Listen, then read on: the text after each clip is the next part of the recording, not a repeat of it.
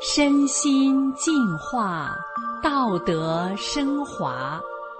现在是明慧广播电台修炼故事节目。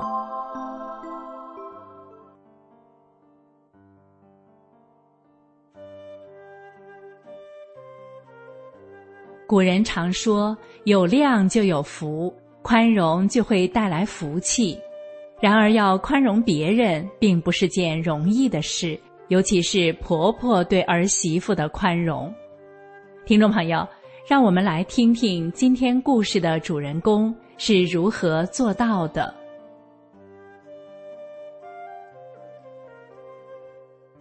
小儿子结婚后，和我们老两口住在一起。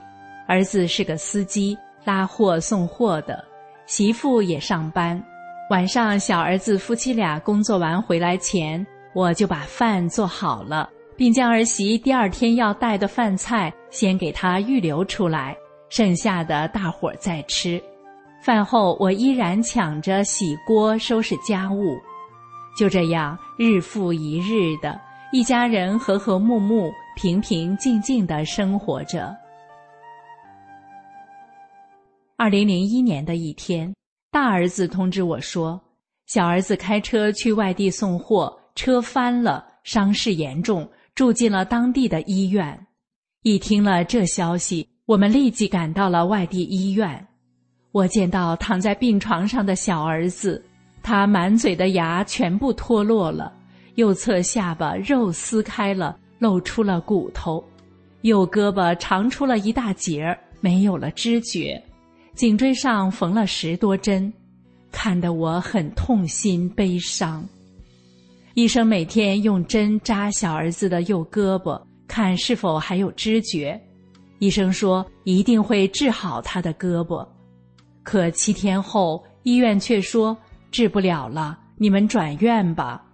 于是我们转到了当地的部队医院，但是救治时间已经耽误了。医生说。右胳膊的筋接不上了，已无法康复。现下最主要的是右胳膊外的其他三肢，因颈椎里进了水，如果压迫了神经，其他三肢就容易残废。听了医生的话，我们全家悲痛至极。我大儿子苦苦的哀求医生，一定要想办法救救他兄弟，他还年轻，如果站不起来。他这辈子就毁了。医生安慰我大儿子说：“你不要太悲伤了，我们一定会想办法，希望还是有的。”心急如焚的我，当时就默默的开始在心里祈求。因为两年前，一九九九年春暖花开的五月，我开始练法轮功不长时间的一个晚上。我的卵巢瘤又开始疼痛，这个挤在我腰间、能够上下左右滚动的卵巢瘤，已经折磨我好多年了。我用手掐着这个拳头大的疙瘩，迷迷糊糊的，好像入睡了。不一会儿，我看见眼前站着两个穿着白大褂的人，他们用手从我的病灶部位抓出东西来。然后往地上扔，他们一把一把的抓出东西扔在地上。我又看见另一只长长的胳膊，也用手在我的病灶往出掏、往出扔。然后我一下子就醒了。醒来后，我赶忙用手一摸，我的肚子平复了，疙瘩没有了。我继续上下左右的捋着肚皮找。折磨我这么多年的瘤子就是不见了，我当下就知道是大法师父给我拿掉了瘤子的。当时我激动的彻夜未眠。自我修炼法轮大法后，亲身经历过一桩桩神奇的事情。现在我在医院，开始默默的求着大法师父，希望师父也能救救我儿子。后来。在医生的精心治疗下，一切平顺。小儿子的三肢没有落下一点儿残疾，右胳膊只是小臂失去了功能。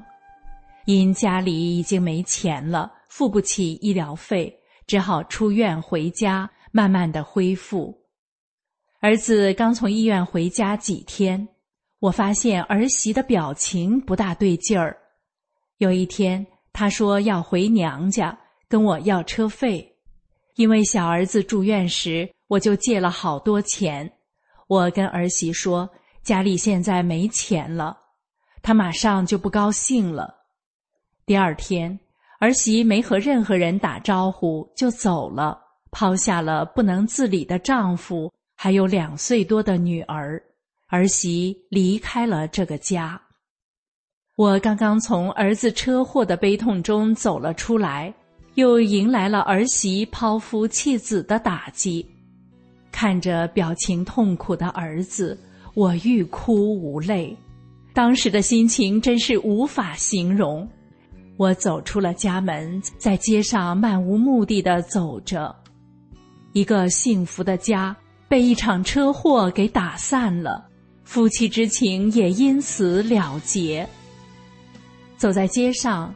一个摆地摊算卦的，非要给我算一卦，我没说话，朝他摆了摆手。我往回走时，他见到我又要给我算卦，我又没说话，又朝他摆了摆手。一路上，我想了很多很多，最后我想到了大法师父说的法理。大法师父说。为什么遇到这些问题，都是你自己欠下的业力造成的？我还想起师傅说的，这都是你自己的难。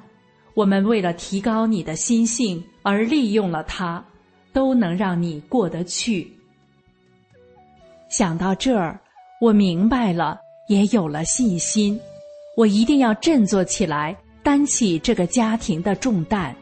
坦然面对这一切，我要帮儿子尽快从情的折磨中走出来。到家后，我开始有序的忙碌起来。我不仅要照顾受伤在恢复期间的小儿子，还要照看两岁的孙女，而且家里还有一个九十八岁的舅舅。舅舅因为生活不能自理，拉尿翻身都得有人帮他。是表弟找到我，雇我伺候这位无人可以照料的舅舅。我像个陀螺似的，忙了这个忙那个，整天忙个不停。做饭时缸里没水了，我和老伴儿去巷子里抬水。回来后还没进院儿，老远就听到了孙女的哭声。原来是孙女睡醒觉，光着小脚丫站在大门口。哭着喊妈妈，邻居们听到了孙女的哭声，愤愤不平的说道：“这样的妈还要她干啥？男人不顾，孩子不管的。”一天一天，这场宛如从天而降的霜雪严寒，持续了一年多。我深知，没有大法的支撑，我如何承受得住？有一天，儿子突然跟我说：“离家出走的儿媳要回来，让儿子去车站接她。”当时我的心里一震，混杂的说不清的滋味掠过心头。但我马上镇定下来，想到了自己是个修炼人，随后我平静的对儿子说道：“好，妈跟你一起去接他。”他离开这个家这么长时间了，再进家门会难为情的。